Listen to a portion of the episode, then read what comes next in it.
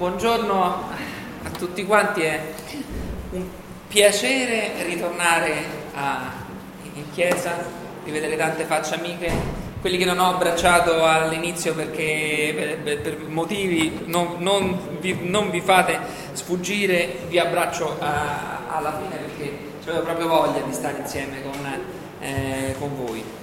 Voi sapete che una delle cose più brutte della vacanza, per chi parla con uno della vacanza, che è stato in vacanza, è il fatto che deve per forza fargli vedere il filmino, le fotografie e raccontare tutte le varie cose. Ecco, oggi vi beccate questo tipo di predicazione, per cui ci avrete il filmino delle nostre vacanze. le vacanze sono una benedizione, per me perlomeno sono una benedizione, posso passare tempo con la famiglia, posso stare insieme con eh, i miei figli, con, la, con, mia moglie, esplorare cose nuove, vedere cose nuove. È un riposo dal, dal lavoro, sia quello del negozio sia quello eh, di chiesa.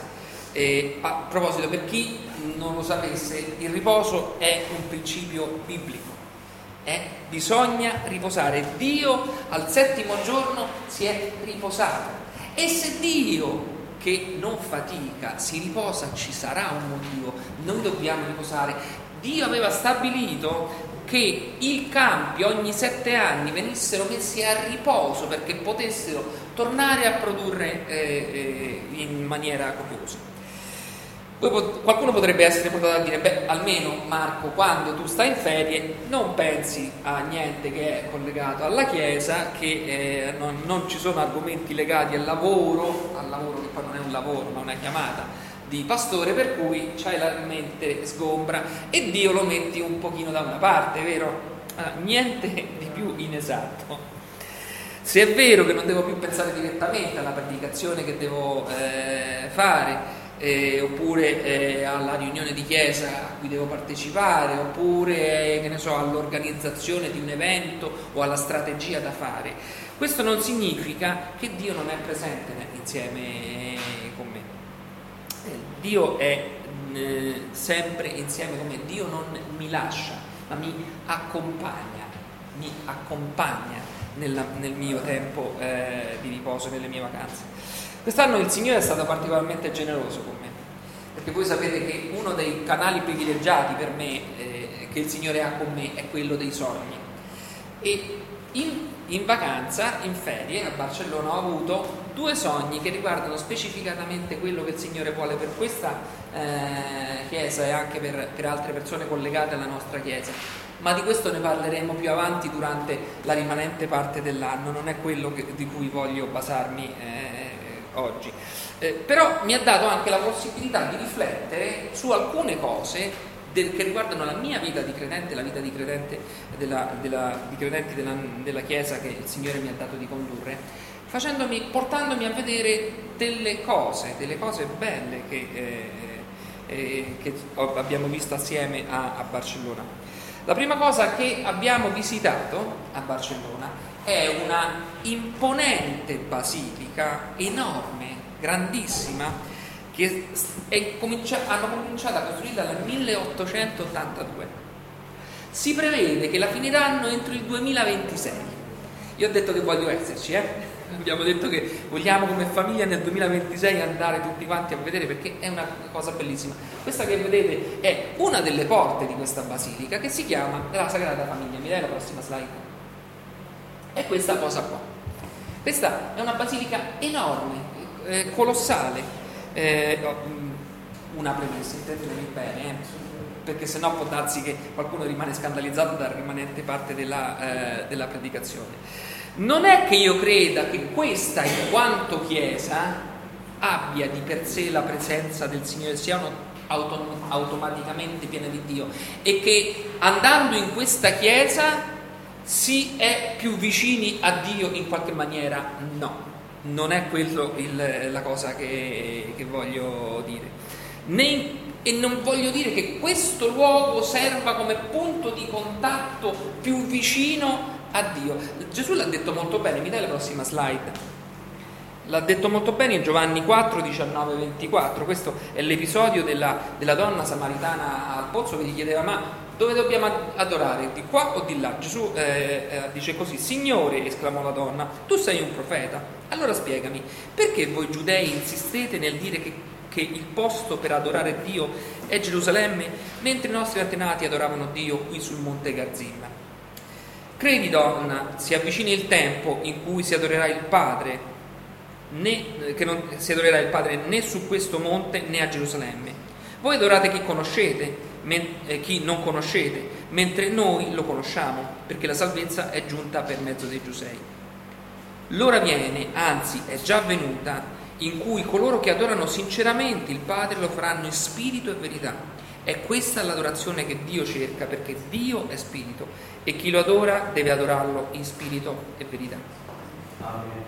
Dio non è in un luogo specifico, non è in quella cattedrale che abbiamo visto prima, non è soltanto in quella. Dio è ovunque.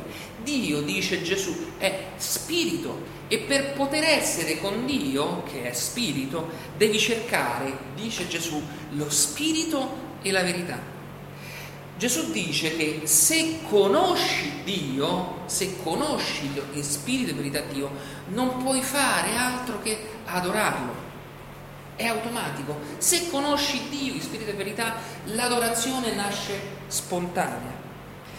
Per cui di per sé quella chiesa non è più santa, più sacra del posto dove stiamo noi in questo momento o della, so, della camera da letto dove tu preghi, se preghi lì. Però quella chiesa è un'opera di un uomo. Quell'uomo era un architetto catalano che si chiamava Antoni Gaudì. Ora si racconta che Antoni Gaudì era da giovane non molto interessato alla religione. Sì, era nato in Catalogna, paese cattolico, famiglia cattolica, per cui Pasqua, Natale e feste comandate, come si dice, no? Era più o meno anche un pochino, si dice, un pochino tendente all'ateo, nel senso che non è che ci credeva tanto a, a, a Dio. Però era un architetto geniale, era un architetto innovativo, tanto che il rettore della facoltà di architettura dove si laureò, quando gli consegna la, la, la, la laurea, gli disse sinceramente non so se stiamo laureando un genio o un pazzo. Perché era così. Chi ha visitato Barcellona sa tutte le cose che ha fatto. Gaudì aveva una sensibilità particolare, quando costruiva qualche cosa, quando studiava qualche cosa, sua, lo, il suo studio partiva dal eh, il suo piano partiva dallo studio perfetto di quello che doveva, che doveva fare aveva studiato la natura, come, venivano, eh, come erano le, le, eh, gli alberi, la struttura delle ossa, per poi riproporle nell'architettura che lui faceva. Eh, Gaudì aveva una sensibilità particolare e lui diceva che ogni opera che nasceva da lui non doveva essere soltanto funzionale, ma doveva essere bella. E non doveva essere soltanto bella, ma doveva essere anche funzionale, erano due cose insite l'una con l'altra. Allora, che cosa capitò? Capitò che a questo genio, a questo pazzo, fu affidata la costruzione di una, eh, di una cattedrale, di una basilica a Barcellona. Era a Barcellona, si stava espandendo, hanno detto che, ok, fuori campagna, perché era, costruiremo una basilica per questa città che si sta espandendo. Ci furono dei progetti, erano dei progetti normali, la classica chiesa, campanile, bella facciata, le persone non erano eh, molto convinte di, dare, di, avere una cattedrale del genere. Allora presero questo eh, eh genio, eh, un po' pazzo, gli dissero, senti, perché non disegni questa cattedrale? Ora Gaudì, che non era molto eh, avvezzo di, di, religione, che cosa fece? Siccome era, gli piaceva studiare le cose prima di, di, eh, di farle, per fare una, una chiesa, visto che non era molto pratico, né di chiese né di religione, cosa fece?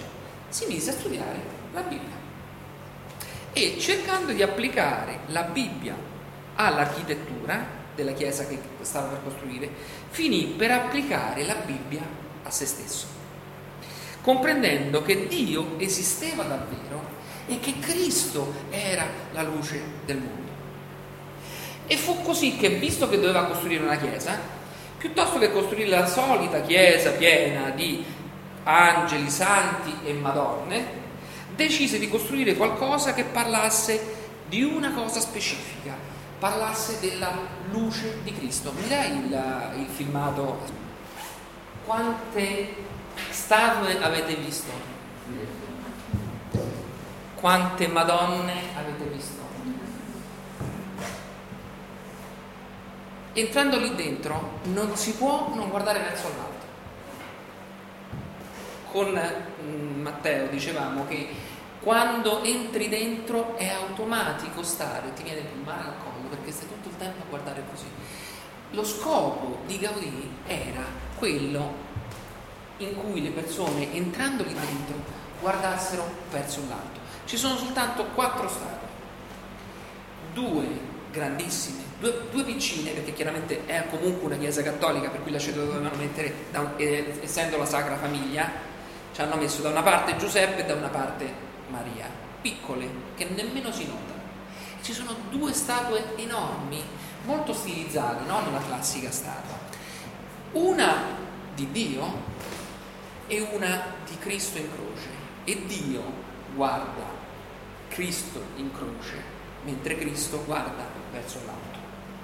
È bellissimo.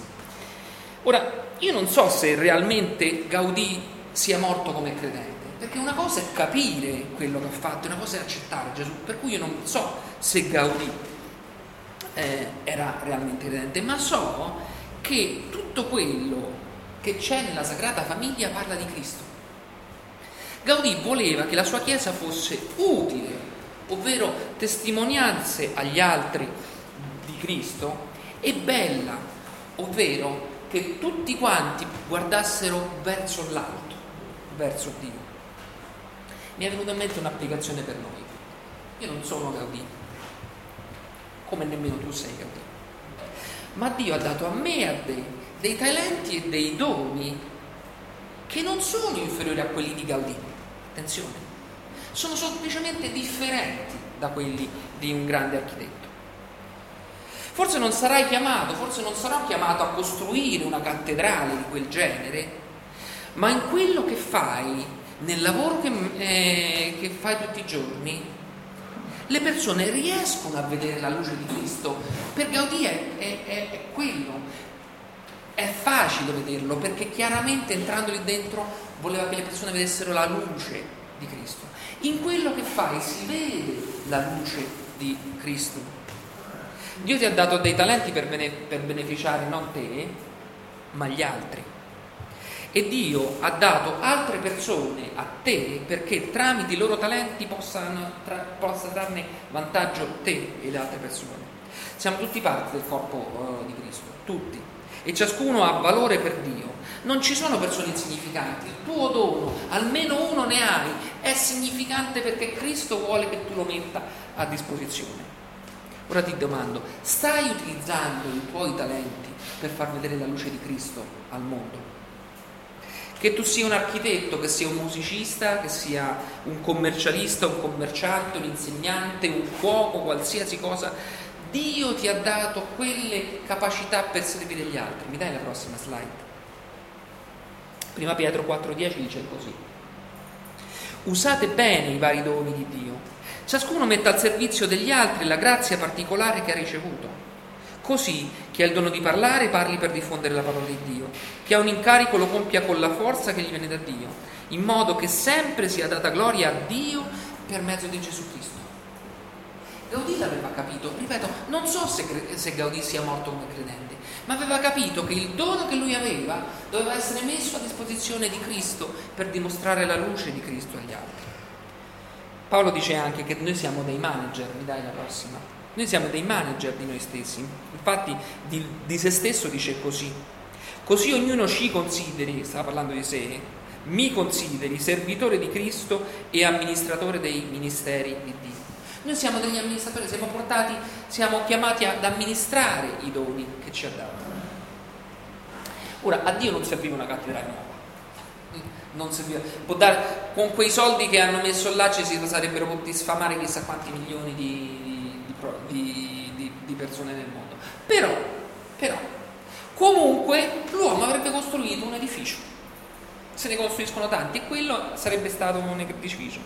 Ma serviva che Gaudì, che, eh, che Gaudì testimoniasse Cristo tramite quell'edificio, tramite il suo lavoro di architetto.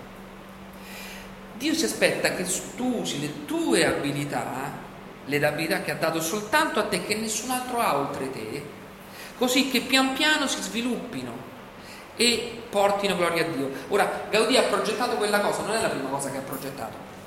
C'è stato un lungo passaggio, un lungo studio, si, si, è inventato degli archi particolari studiando delle catene, appendendo delle catene al soffitto, mettendoci uno specchio sotto, vedendo come, come reagivano, poi girando lo specchio, cosa bellissima, inventando un arco nuovo che si chiama arco di catenaria, che non esisteva prima perché? Perché prima ha studiato, alla stessa maniera, le cose non ti riusciranno bene da subito, ma se tu cominci, se tu metti a disposizione le tue abilità al servizio di Dio, pian piano ogni cosa diverrà più facile. Gaudì, una delle frasi di Gaudì era questa, quando gli dicevano ma quanto ci metti a fare sta, sta, eh, sta cattedrale? Diceva il mio cliente non ha alcuna fretta, Dio ha tutto il tempo del mondo. Però a Barcellona non ho visto soltanto quello, eh? ho visto anche un'altra cosa, una cosa differente, un altro posto, completamente differente da quello dove siamo stati. Ve ne accorgerete dalle immagini.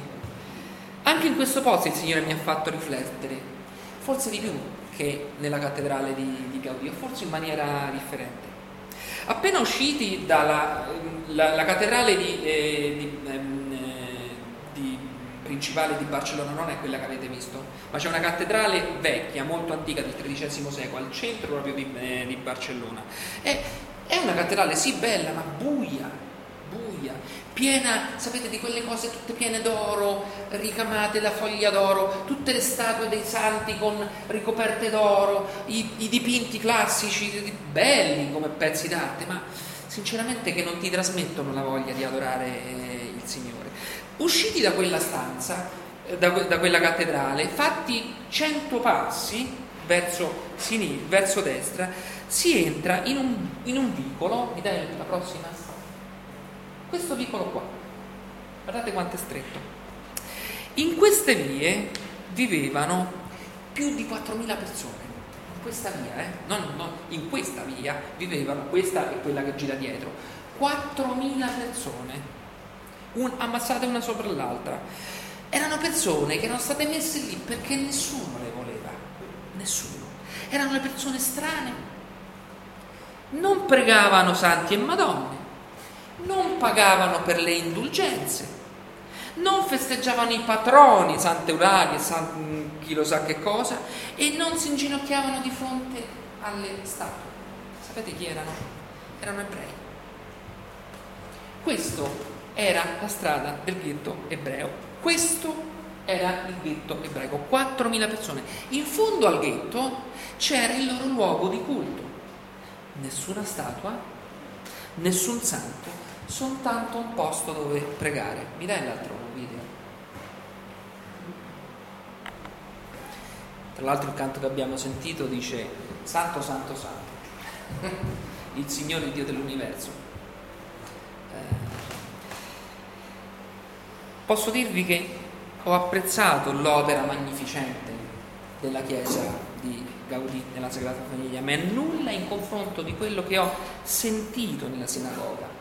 Ora non so se sia vero, non posso farci teologia sopra, però si dice che i posti dove le persone pregano per molto tempo, dove pregano davvero Dio, si sente. Mm?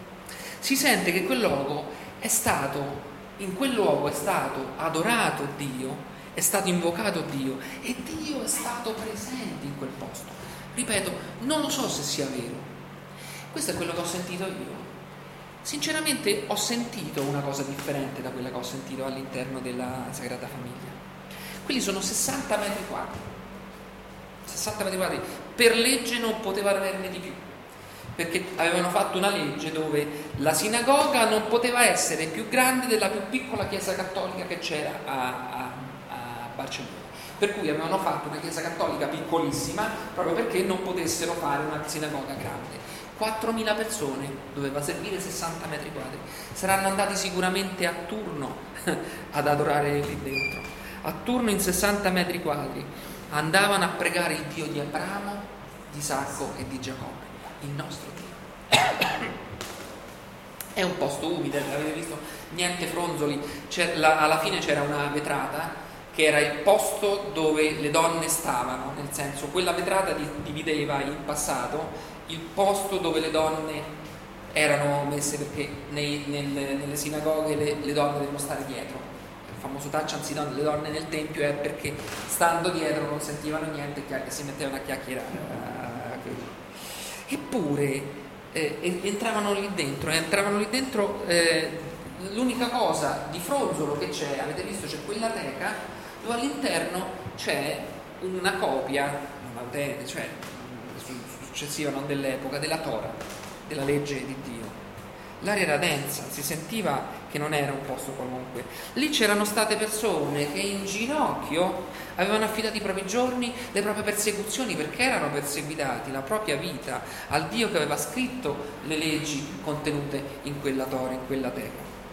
Tutto questo vi ha fatto riflettere e per certi versi mi sono sentito mh, abbastanza eh, vicino a quella situazione, qui in Italia dove noi non preghiamo santi e madonne, non festeggiamo patroni e non ci inginocchiamo davanti a statue, dove spesso siamo messi in un ghetto non fisico, non geografico, ma un ghetto umano, quegli strani, quelli bizzarri, quelli evangelisti, come ci chiamano.